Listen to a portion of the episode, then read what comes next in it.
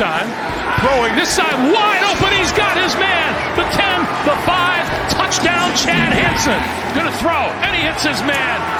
Out to midfield, David Johnson, and more. Johnson inside the 40. Just hit the upright and bounced it through. Watson with the pass. Touchdown.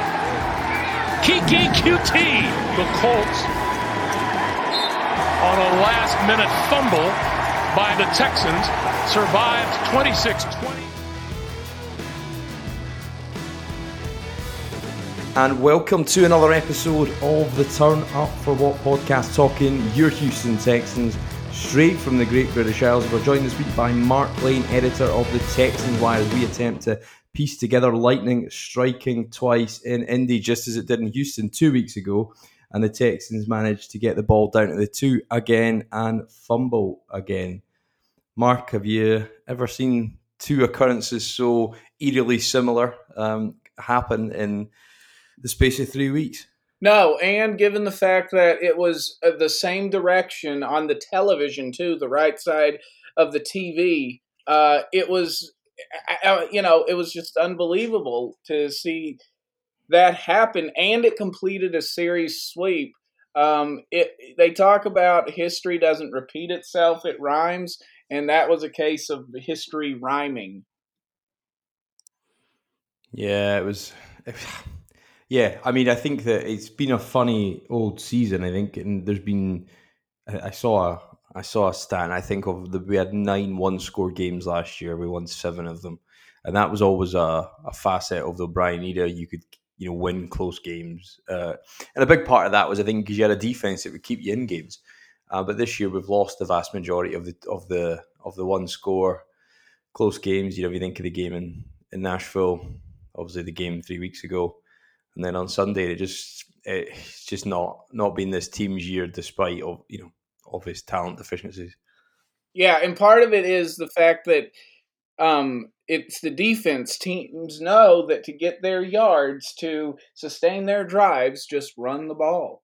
And the the interior of the Texans defense has been unable to stop the run. Um, you've had some guys freelancing too, uh, according to you know just some inferences that interim coach Romeo Crennel has made, and it's been harder to stay in games. It's basically been Watson has to play at a Pro Bowl level, which oh by the way he has. He earned his third Pro Bowl, or Houston just gets beat by uh, 17 points. I mean, those have been your options this season, and uh, again, the, the not winning the the um, you know, the close games, there's an element of luck that goes into that. And it, it really hasn't been on Houston's side. You look at the Pittsburgh game. What if that would have gone differently? Or the the Vikings game. Houston may have been sitting at two and two. O'Brien's still employed. Uh, the Jackson. I mean, you just even go beyond that when he was fired, and you stay in the Romeo Crennel era if they get that two point conversion against the Tennessee Titans and they win that game, their fortunes change dramatically at that point because now the Titans have taken a ding in their record and the Texans have a little more confidence. I mean, it, it could have turned out a lot differently for Houston. And then just the Colts series alone, if they win that first game, they're riding a three game winning streak. Maybe they don't collapse in Chicago. Um, but it's it's been brutal for Houston all year long. The only two bright spots that they have had are Deshaun Watson and Laremy Tunsil. Um, and but I, I still have to give this team credit for continuing to fight and put their best foot forward each week, and frankly, make an audition for uh, the whoever the new head coach, whoever the new general manager is going to be, because they're saying, look, we may have had a disastrous season this year, one that doesn't meet our expectations, but we're a winning football team.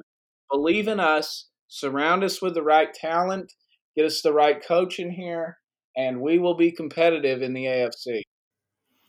Yeah, and I think if you if you said you were going to go on the road, put 425 yards, a total offense, you're going to be eight for 15 on third down you think you probably got a chance. Um, but it's just, it feels like this season at many points, whether it been in, in Pittsburgh or whether it been the two point failed two point conversion in Nashville. I think the the the Texans just seem just to not be able to piece it together, and at really key times as well. And like you said, it's a bit of luck in there, but but the the fumbling on the two, you know, twice, you know, it just shows you it's not your year. But there's it just feels like this team just can't quite play what you know, as O'Brien used to call it, it was complementary football, and they continue to just find strange ways to lose games. And you know, and I think as well the biggest thing, Mark, is just that the just the lack of turnovers. You know, the offense turns it over again twice, one at the end and one in, you know to set up a you know 14-0 hole that you're sitting in in the in the first quarter.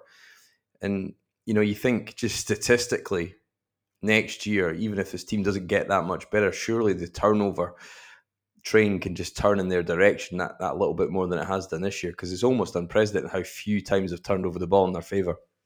Yeah, they only have eight takeaways through 14 games. I mean, that is a dry spell.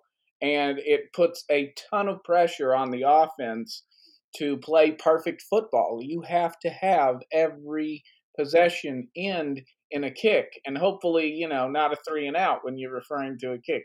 Um, but it's it it has been unprecedented, and I think some of what hurt the complementary football though was trading DeAndre Hopkins because that just set up a new dynamic, which the team has worked its way into successfully, um, of having a new passing game, uh, and then losing DJ Reader, not adequately addressing the interior of your defensive line for 2020. You did with Ross Blacklock, um, drafting him in the second round. But in terms of who can play now, who can contribute now, I mean, it's got to be better than Brandon Dunn.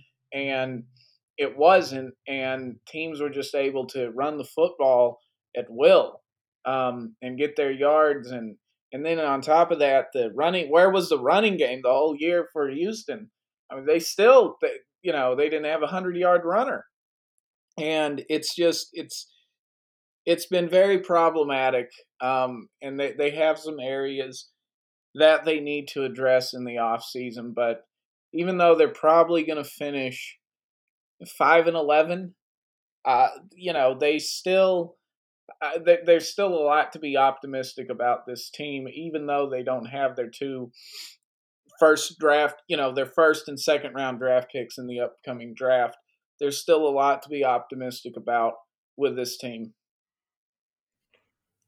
Yeah, I think Blacklock's potentially got to be a worry now at this stage because even you know he played limited snaps, and I thought it was strange that they released Corey Liuget this week when he played a big chunk of the snaps in yeah. the middle there, and then they you know, and I think Carl, Carlos Watkins, you want to burn that tape because he was manhandled and they took him out, and then even uh, the guy I follow as a Alafalu or follow Big Z yeah. as I call him came yeah. in number ninety eight, and he looked okay at times, big body, and he looked like he could move a bit. He was chasing down the ball, and and you think you know that that defensive line has just cost us so many times week on week, and it continued to do again. You just saw Jonathan Taylor just. He's, you know, just get a hold of the game. There was a drive where it ended in a field goal um, in the second half, and it was pretty much a run on every play. And I think when you're in that position as a defense, you just can't, you know, you can't stop the stop the dam at times. Um, but I, I think that again, the defense grew into it, you know, in their credit the second half because until that drive where the dart down the middle of T.Y. Hilton, when for some reason split safety coverage, you got three, you got three verts going down the field, and that leaves uh, and that leaves Tyrell Adams again. He probably didn't have a good game again this week, like he didn't against Chicago, but he's got three. You know, they've got three verts. It leave, leaves basically leaves uh, leaves the linebacker trailing probably their fastest receiver, and it was uh, and it was just a crucial crucial time to give up a big play and a big drive when actually in the second half they hadn't had a first down um, until that point.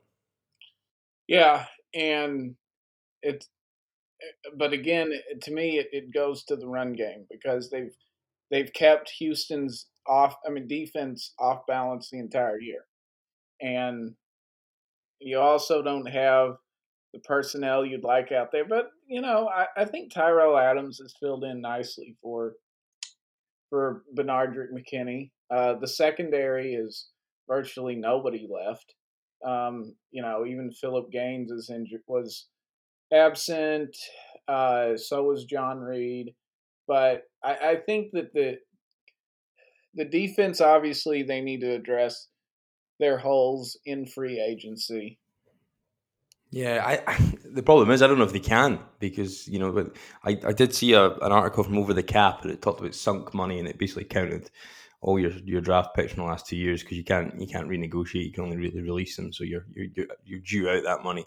Actually, the Texans were in I think the bottom five or six, only thirty seven percent of their total cap carryover number was uh, was sunk in, in, in terms of this sort of terminology. So actually, I think you know there's been a lot made of the cap, but then when you looked at it from that angle, it looks like that you know there is flexibility there, and there is definitely flexibility. I think there's there's a lot of big decisions to be made I thought it was ironic that uh, Mercilus actually set the edge for one of the first times this season. Then he then he uh, flagged to the sideline. And he had to come off. It looked like he'd hurt his arm. So I will wait and see what, what that comes out in the injury report um, tomorrow. But it's um, yeah, I think the defense has just put, put us off far too far too often. Um, and I think, but, but what stood out to me again in this game is you know you take the two fumbles out of it, but even on the drive we did score. So even on the Chad Hansen drive, you got. Um, you, have got uh, Roderick Johnson gets beat by Denico Autry. Then the next play, you've got a false start by Tunsil. But then somehow Watson overcome overcomes the situation and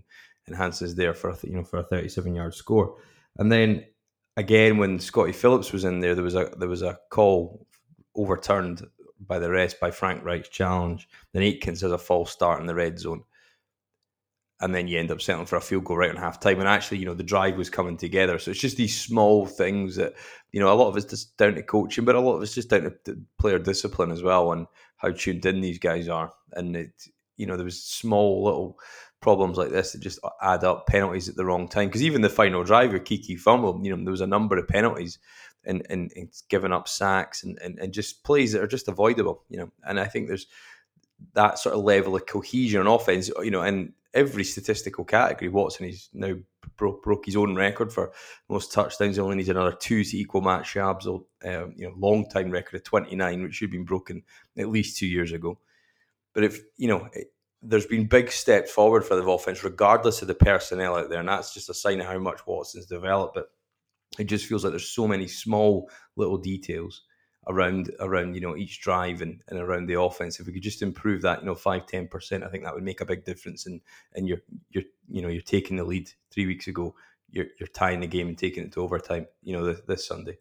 Yeah, and that's what I'm saying in terms of the luck is uh, they they just kind of collapsed uh, during key moments, and uh, I you know it's it's just come from I think part of the malaise of the 2020 season from a Texans perspective.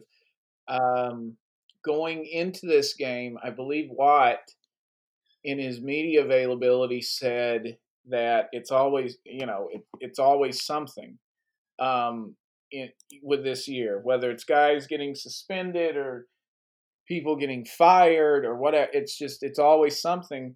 And I think that they've been caught up in just the whirlwind of, you know, the drama. They haven't done a good job of keeping the ups and downs away from playing consistently, which is what you have to do in football because, you know, 90% of it sometimes, 90% sometimes, no, 90% of it is getting your butt kicked. And that's, and you get 10% that's good. Um, but it's and so that's why you have to just stay consistent in your approach is you don't want to live off of that 10% winning and good feeling all the time because of how rare it is you just want to be consistent and they, they haven't been able to do that. I think the one consistent element in this whole thing has been deshaun watson which is why i think that his pro bowl i was very pleased to see him get nominated for a Pro Bowl because I was worried that he would just get overlooked because oh the Texans are four and ten, he's the problem, and you know you got to lead and you got to win and all those cliches. I'm glad to see that he got recognition for being one of the conference's best quarterbacks because he has been. I mean, let's let's take a, a quarterbackless um, team that's out there right now. Um, if you put Deshaun Watson, let's say, on the New England Patriots, because that's every, everyone's favorite rumor from the offseason, you do that, and they're probably they have the number one overall seed. I mean, he's played excellent football. He has lived up to the expectations from when they signed that contract, which, by the way, isn't it funny how when some players they get a contract, they kind of fall off? Can't say that about Watson. He gets the new contract, first year delivers. But that's who he is. He's a winner. So now what they have to do is they have got to find uh, a front office boss and a coach that can get that type of winning mentality from Watson and permeate it throughout the team. Yeah, and that's the big challenge. And I think the the you know the contract at the time it was always going to be sort of market leading. I think you, you know there was no there was no other way around it. I think it was good to get it handled early. Know, it was probably one of the only off season moves they made that was actually any good because you got your franchise guy you know locked in for, for another three years after the another four years after this. So, um, so I think it's it the thing that I keep going back to is I and he, he's taken a huge step forward this year, Mark. No, no doubt about it. But I think he's got more to grow. And you know, there was a couple of throws. You know, there was one to you know one the one to Kahale Warring. If he just lays out in front of him, he probably scores a touchdown. There was a couple other ones where he just didn't quite see the quite see the crosser, and he seems to struggle with crossers for some reason. But they're just small things, and you know, if that's the biggest problem with your quarterback, you know, you're you're living okay. And it just feels like there's more growth to come, and I think he's going to get even better. And you just got to hope, that, like you said, that the the, fr- the franchise can can can sort this out and, and get you know get winning caliber and players or winning mentality around them to take his game to the next level. Because if he's getting the ball with short fields which he's not done this year. If he's you know if he's got a more consistent array of pass catchers, and if he's just got a decent running game, so I keep going back to that, and I think that that was probably the biggest positive I took from Sunday watching the tape back was that actually that was the first time I've seen us all year, and I don't know why we waited till you know week fifteen to do it, um, but the distribution of the ball between the running backs and the and the use of David Johnson felt like we just missed a big number there because that that was that was the role that I think everybody had for David Johnson around him. You know, when he came in in the training, you thought we must have a specific role carved out for that guy. Obviously, value him highly. That skill set must fit. And it took this whole time, you know, concussions and etc. aside, but it took this whole time to get an efficient use of running back. I thought Buddy Howell looked good, you know, and I think it was you're not even asking for a lot, but I but the, the reason why Deshaun played well and got the team out of a, a 14-0 hole was because you know we had 80 what 83 yards on the ground, and it's not great, but it's a hell of a lot better than it's been. And you know what a difference that made in Sunday. So if you can get a good running game around them, you know, I think you're just going to see him take even further steps forward. Yeah, and that's what I was hoping to get from David Johnson um, this season was you saw well Carlos Hyde did behind the same offensive line, and you figured that Johnson well could um, have a renaissance. But uh, instead, I, I just think that Houston got chased out of the run so much because of the defense. Again, going back to complementary football. And I also think that that is part of the reason why Johnson was not featured so much in the passing game was because you had to take so many deep shots. You had to look for your chunk plays. Also, those chunk plays were there anyway with Will Fuller and Brandin Cooks. And so now that they've had to come back a little bit, play a little more intermediate passing game, uh, Johnson's been available. Um, but, you know, it's still, un- unfortunately for him, has been a disappointing season. And f- frankly, for all the running backs, um, there's there hasn't been anyone that's um, that that's really displayed you know what I mean, just really broken out. They've all been curtailed. Um, and I do think that it was good to see Buddy Howell get some carries. I know Andre Ware on the uh, Texans radio network play by play, he's the color commentator. He was when Buddy Howell got his carries against Chicago, He's saying, "Thank you." I mean, why? Where has this been? And Howell does. He provides kind of that burst, that bruising style that Alfred Blue had, and um, you know, it, uh, he's an unrestricted free agent this year, so he'll, probably be gone from the team, or maybe not. They may bring him back, um, but it was I, it was good to see Howell get some of his carries, um, and then also Scottie Phillips. I think that uh, the closer you get to the end of the year, maybe you give him some carries, maybe not because he, he'll be coming back. Um, but they've got to find some solutions for this running game, only because you need to provide an effective complement for Deshaun Watson, so he's not having to do it all. Yeah, and I mean, the the big I think the biggest swing in this game was the two field goals you kick, one at the end of the first half. Yeah, too many of their drives ended in field goals this season, and that has been a part of the you know the luck factor, if you will, um, and also it's played a part in when Fairbairn misses, then that sets everything else up and that's why you don't have as, as great of a finish. So, yeah, they've too many of their red zone opportunities have ended in field goals. Yeah, and I think they've they've missed Carlos Hyde, and then I think when when you when the Colts could just rush four, and pretty much I think every single one of the linemen, include Laremy and now, because I, think for some reason he has a problem with their edge rusher Muhammad, because that's a couple. There's about three or four clips I've watched them get worked by that guy. But when you can only rush four, and still get pressure and collapse the pocket.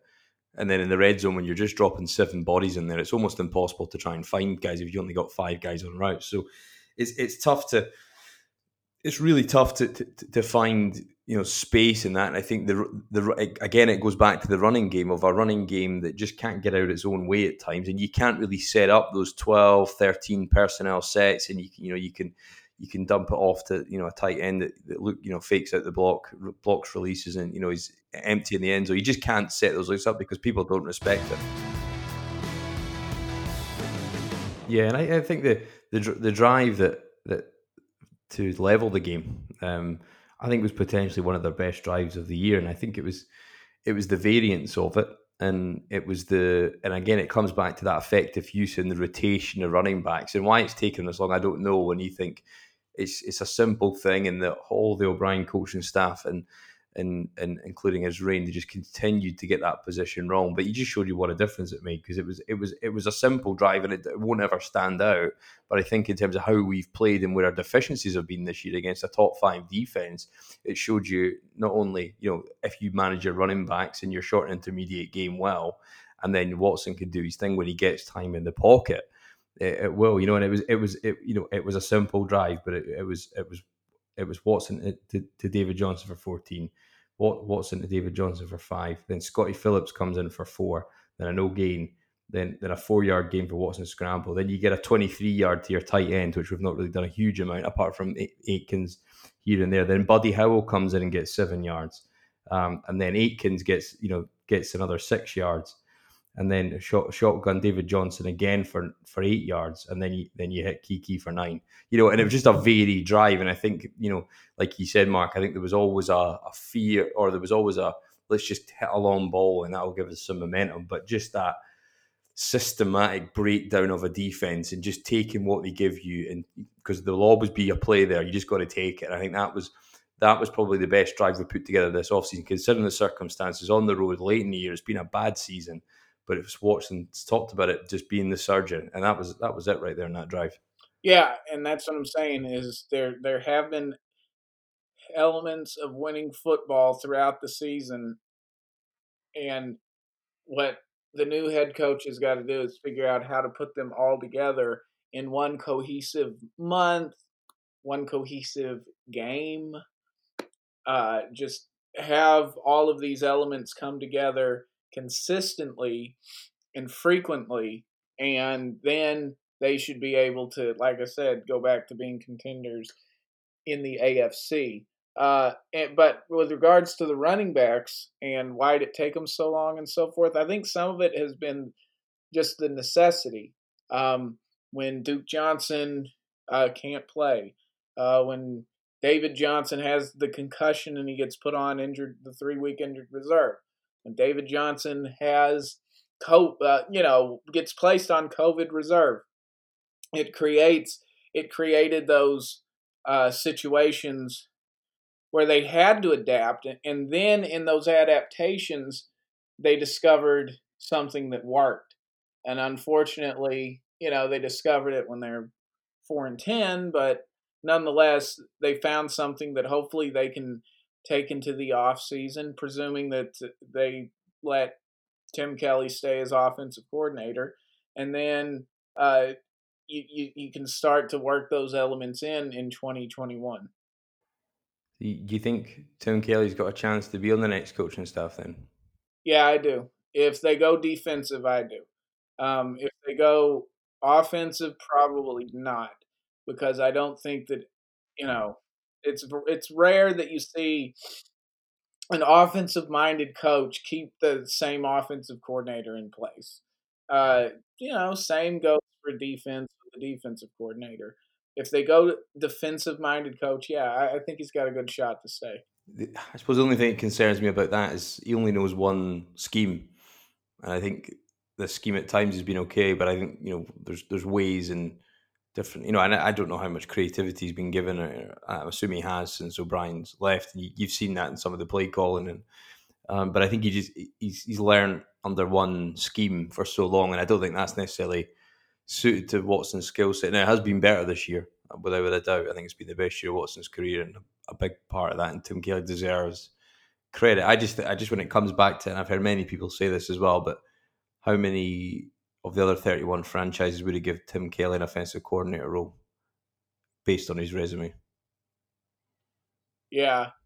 And and that is one of the problems when a player, I mean player, when a coach has come up under one coach, um, you know, in this case Bill O'Brien, uh, they kind of get pigeonholed there. Uh, but uh, who would? I think the Jets would. I think wherever O'Brien lands, I think he'd take him. Um, I I would have to see the. Let's see. Would Atlanta want Tim Kelly? I don't know. It depends on who goes there. Um, but I think that Kelly. Here's what I noticed: was earlier in the year, Wat Watson was not running they didn't have him doing a lot of uh, run pass option, and the his play action passes were really low. And then it was like once O'Brien got fired, all of that opened up, and you know it just it depends on if they want if the new coach wants to stay patient and let Tim Kelly continue to have his on the job training because he did because he did talk about his play calling. He said in the beginning he was trying to find the perfect play call when he realized it's it's really more about just eliminating bad play calls, um, more so than just finding the absolute perfect play call. Um, but I, you know, I think some of it ha- has been the talent uh, with the running game and it's not effectively been there. And they've just had to rely on Watson the whole time. But, you know, if Tim Kelly comes back, I don't think that the offense is going to be bad. I think it'll it'll be well. They just have to address running back and figure out the run game. Yeah, I, I don't know how much Mike Devlin's still got a hand in that um, in the run game and everything he's touched. I don't think it's necessarily, you know, born any success for this team. I, I think a lot. I, you know, Devlin is still around, and, and really, I think um, until you can, because here's the thing about Mike Devlin. This was said on January the sixth, two thousand and nineteen. It was the day after they lost to the Colts in the wild card game, and Mike Bill O'Brien mentioned uh, his you know guys that he leans on, and he mentioned Romeo Crennel, Brad Seely, and Mike Devlin. And so Devlin has been a part of that Bill O'Brien core of coaches. Um, and I think that he has played a large hand in the in the scheme w- with the run game. And if you can get away from him, I, I, you know, like I said, I would be willing to let Tim Kelly have another shot at it. Um, just go out and get a defensive minded coach because I feel like that has been some problem is just you need I feel like what this team needs is it needs someone with really high situational football awareness. That's what they need because when you're going like take for example what happened in the Baltimore game. Bill O'Brien goes for it on fourth down from I think their own 31 yard line Yeah, when earlier in the first quarter they were at the Ravens 44 on a, even though it was a fourth and nine, but they punt. I that's where I would have gone for it because then the loss would not have been as great as it was the, the loss on the fourth and one from your own 31.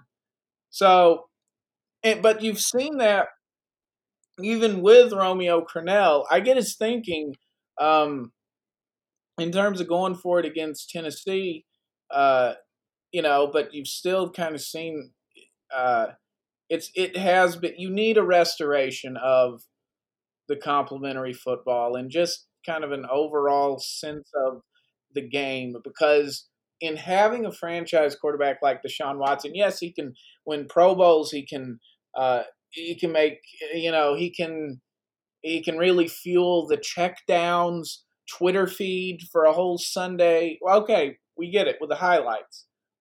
But what having a franchise quarterback really does is it allows you to control the game because he's not going to make a lot of mistakes and turn the ball over and have a bunch of three and outs. And that's just Sean Watson's greatest asset. And I feel like if you pair him with a defensive minded coach that is going to play field position, take all of that into account, a la Brady and Belichick, that's what I think the winning formula is.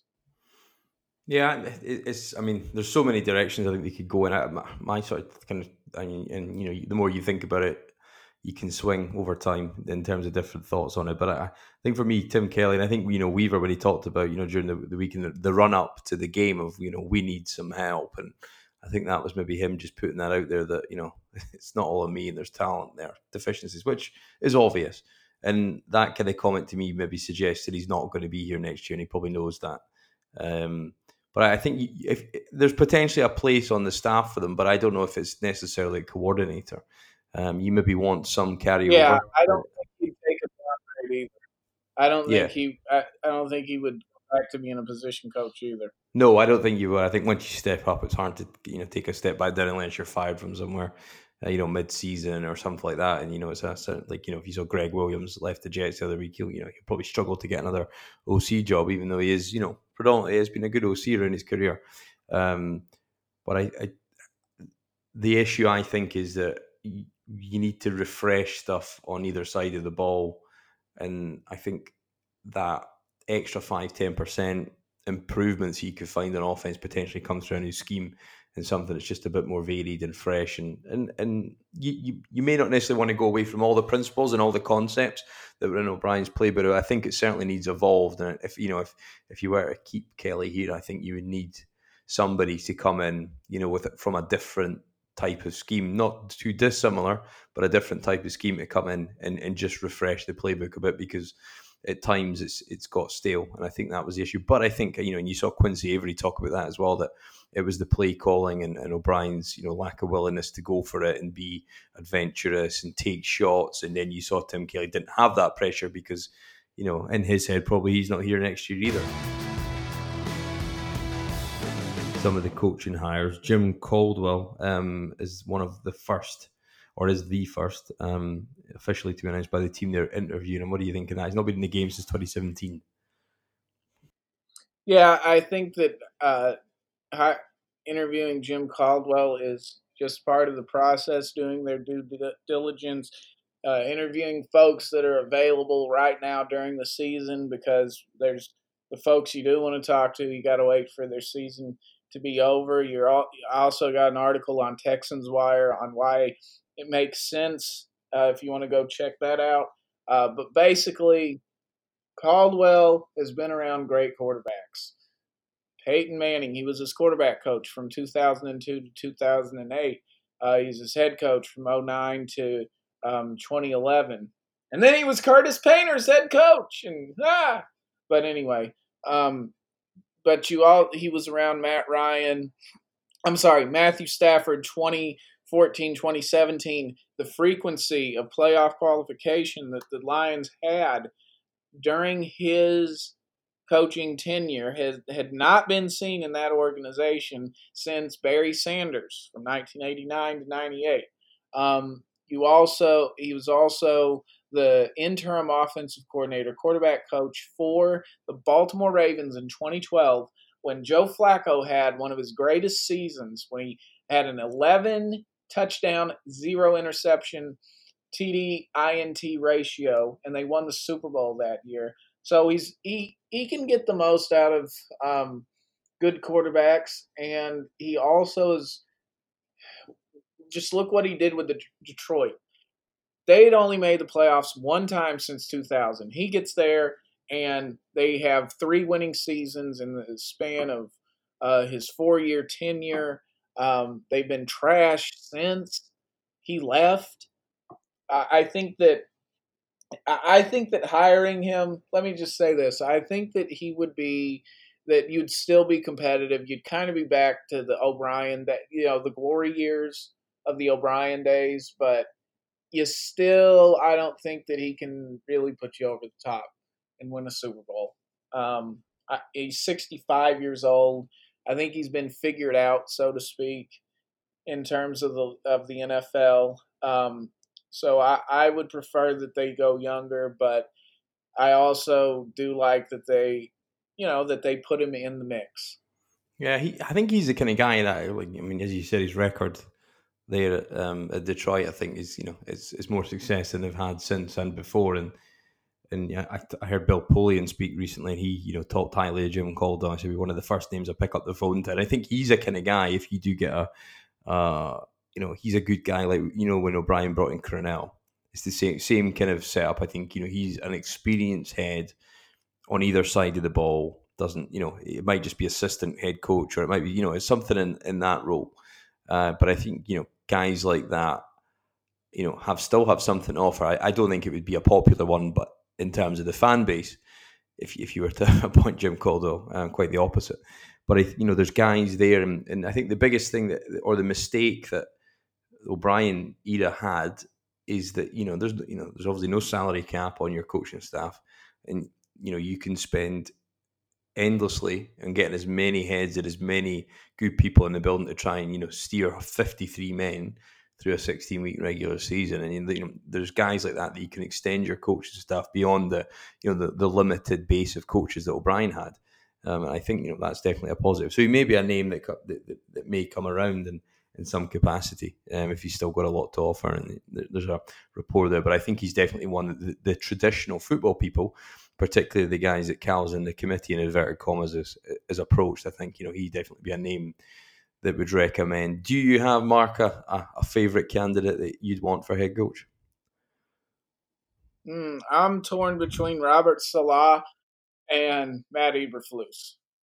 Uh, Robert Saleh, obviously, the and again, you see my philosophy. I think you got to go defense um, because okay, Robert Saleh, because he's had experience with the organization before, and he's done a lot with nothing this season with the San Francisco 49ers. I know they're 5 and 8 and they you know the Dallas Cowboys managed to score 41 points on them, but that's more points off turnovers than it was anything to do with his actual defense, you know. Uh, Richard Sherman's spoken very highly of him in terms of his ability to get those guys coached up, ready to go, be competitive despite the massive injuries that they've endured. I would go Saleh, but another one that I would be interested in is Matt Eberflus, the defensive coordinator from the Indianapolis Colts. One, because you weaken the Colts. Two, more importantly, uh, I just I he was running the defensive meetings for the Dallas Cowboys in 2012, the last season that Rob Ryan was defensive coordinator there. He was running the meetings. He's uh, ha- he's been around great coaches. He's got that defense uh, playing at a, at a high level, and it's been a dependable unit for the Colts. And you know, he he went from linebackers coach, and then gets his first shot as, as defensive coordinator. He's also um, no nonsense. He doesn't get. I think he's a real consistent guy. He doesn't get fooled too much by success and you know by splash plays that players put on tape. I think he gets to the heart of the matter, and though that's who, that's someone that I I would be pleased with if they interviewed him is Matt Eberflus. Yeah, I, I, I think the the common theme though, and I, I don't know what you think the answer to this is, Mark, but if you do hire a defensive coordinator, then you know the OC hire has to potentially be a big one. And I suppose I think that the, the train of thought that people like anyways that Saleh comes in with somebody from the Shanahan slash Kubiak, um, Shanahan senior tree of of play action, bootleg, kind of outside zone, kind of running. Do you think? Is that, is that how you envisage the Saleh hire to go? Because I think, well, certainly I think everybody in Detroit wants him there, and I wouldn't be surprised if Jacksonville want him there as well. And I, I, I'm I'm sort of as they're now sitting in the first first overall pick, is Jacksonville now a, a potentially more appeal, appealing situation to both GM and head coach?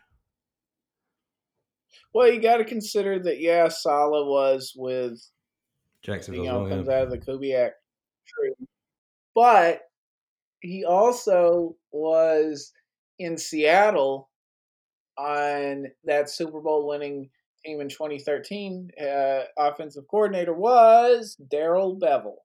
So what if you get Darrell Bevell as offensive coordinator, Robert Saleh as your head coach? I mean, that that would be kind of a win, I think, to to get that pair. Um, so so that's what I'm saying with Saleh. It doesn't necessarily have to be back to the Kubiak days, back to um, you know uh, the bootlegs and all that kind of stuff. You can have uh, someone who brings in a different offensive style, even though he is a defensive minded. I mean, even though he is a, a defensive coordinator. Yeah, yeah. I just, I just think in terms of the the offensive core, I always just think you know, Matt Schaub was a limited quarterback, but if you think of, and if you look in, I don't know, it didn't pan out this weekend, but for the Rams as well, and they kind of play a similar kind of, you know, kind of, kind of system, and the amount of easy throws it gives, you know, because that Chad Hansen touchdown, I know there was maybe, you know, there's been a few, maybe Stills' touchdown in the in the playoff game against uh, Kansas City last year, but you could probably count on one hand how many easy touchdowns, you know, that that this current scheme offers. And I don't. I think you know a lot of it's all about matchups, and it's all about you know man on man winning their winning that matchup. Whereas I think the the thing about Kyle Shanahan and, and that scheme that, that that's you know say Saleh takes you know uh, Eber, um, Lafleur's brother uh, there from from there as a defensive coordinator, for example, and they come in and input that scheme in here. I, I think it's it's it's probably not it's probably not exactly to Deshaun's skill set, but I think it, it schematically, I think it gives you a lot more easier plays than uh, than, than this current one does potentially. Was my thought on that. Yeah, and I think that ultimately that's what they have to do. Um, I gave my philosophy. You know, I could be totally wrong, but I think the ultimately what they have to do is they have to find a coach that's going to get the most out of Deshaun Watson because eh, how many coaches they uh, they go to a team. I mean, let's say you're Adam Gase, for example. Um, even though you know he's Adam Gase, but you go to the Jets and they've you know got this rookie quarterback, and who knows you know what he can do. But you know you got him, and uh, and you go down to Miami uh, and Brian Flores. I mean, he's got Ryan Fitzpatrick and then Josh Rosen, who the Arizona Cardinals didn't want. You know, but if you can be a coach and you come to a team and you've got three-time Pro Bowler Deshaun Watson under center, I mean, that's it. That you don't have to do any more evaluation during the offseason. You don't have to devote any more of that. Your player personnel department doesn't have to focus on that.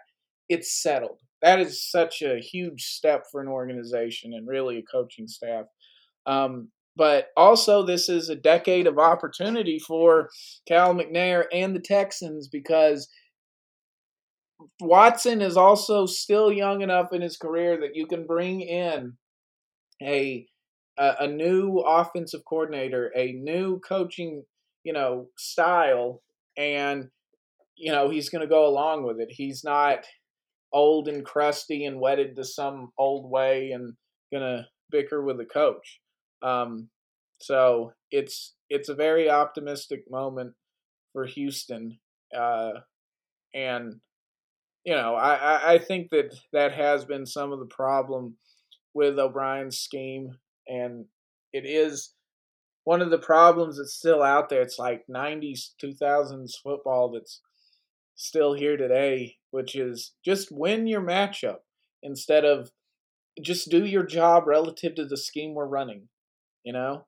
Um, and if they could make it easier on Watson, I would try to uh, incorporate him in a scheme where he doesn't take as many hits because he's put a lot, you know, a lot of tread has come off that tire in terms of the hits he's taken through the first three full seasons as a starter.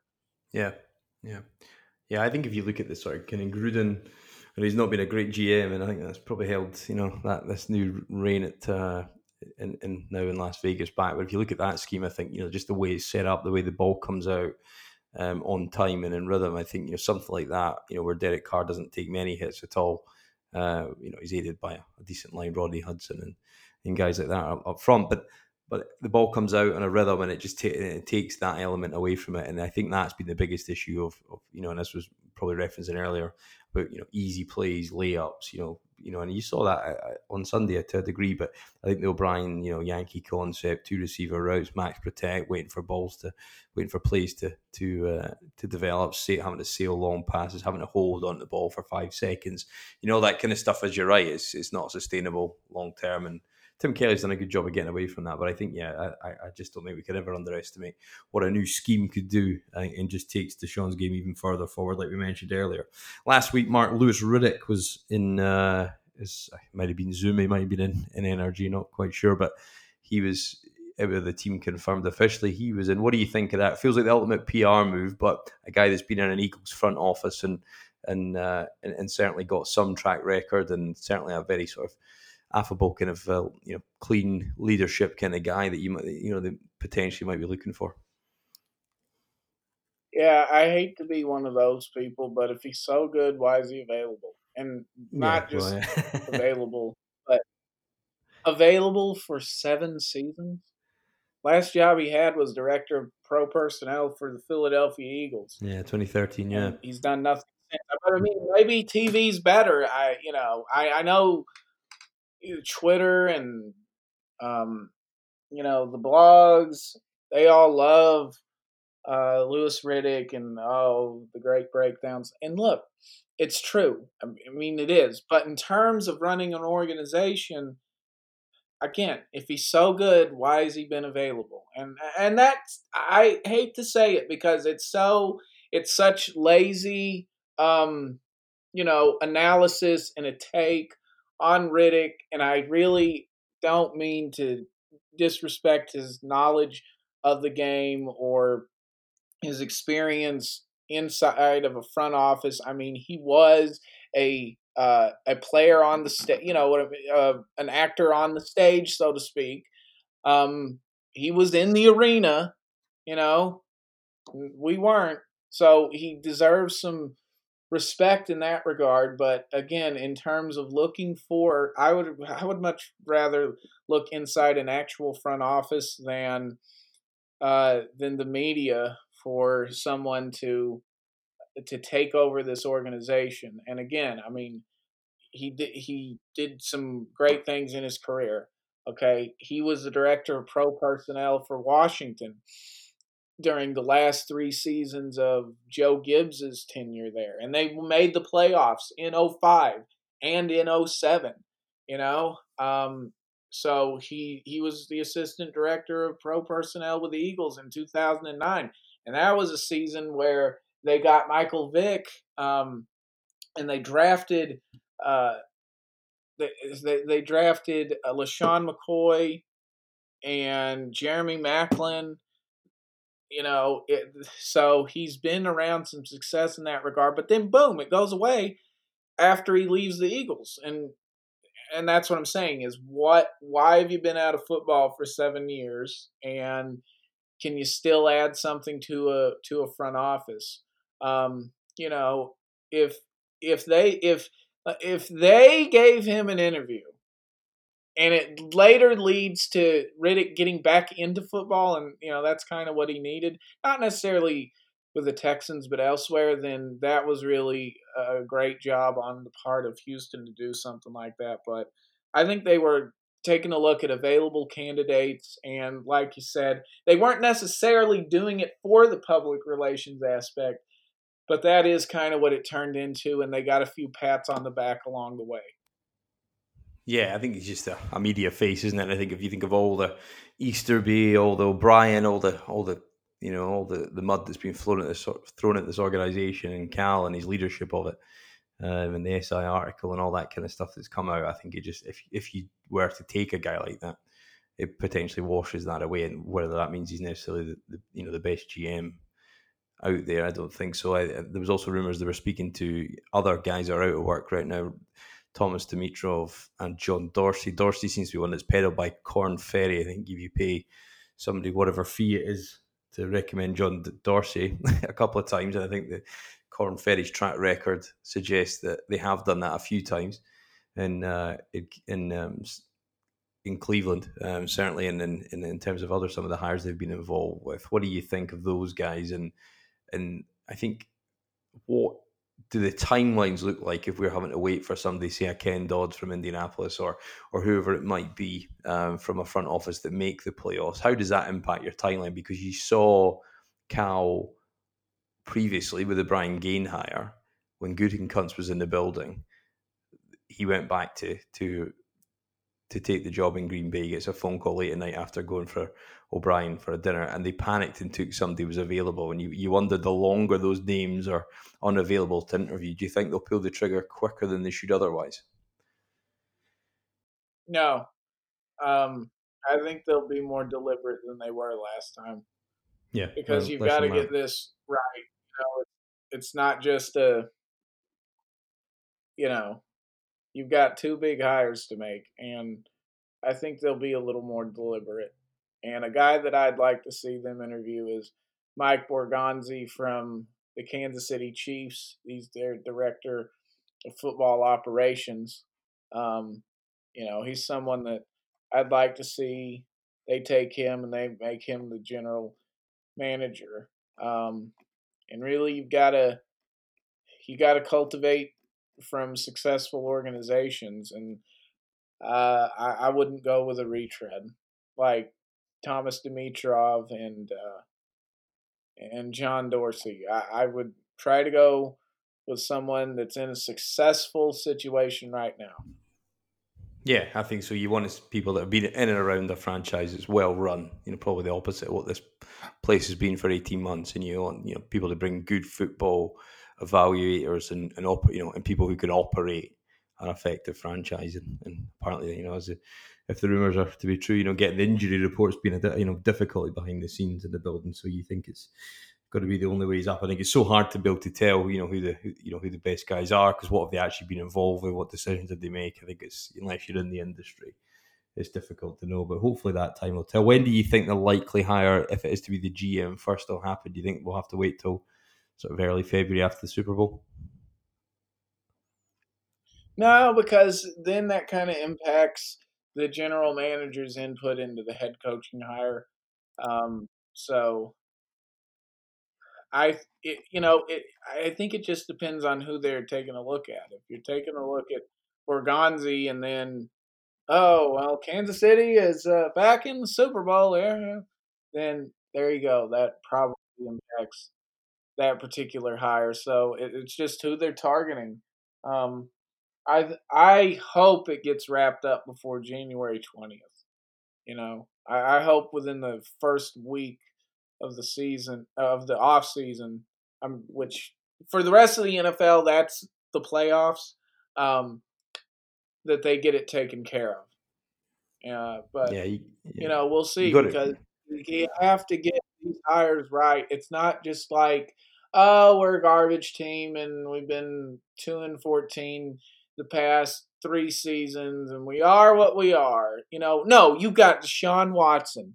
You've got a team that can make the playoffs, that it just gets two yards away from beating great teams like the Tennessee Titans and Indianapolis Colts, and that possibly could have, uh, you know, that was leading in the fourth quarter again at Pittsburgh against the Steelers.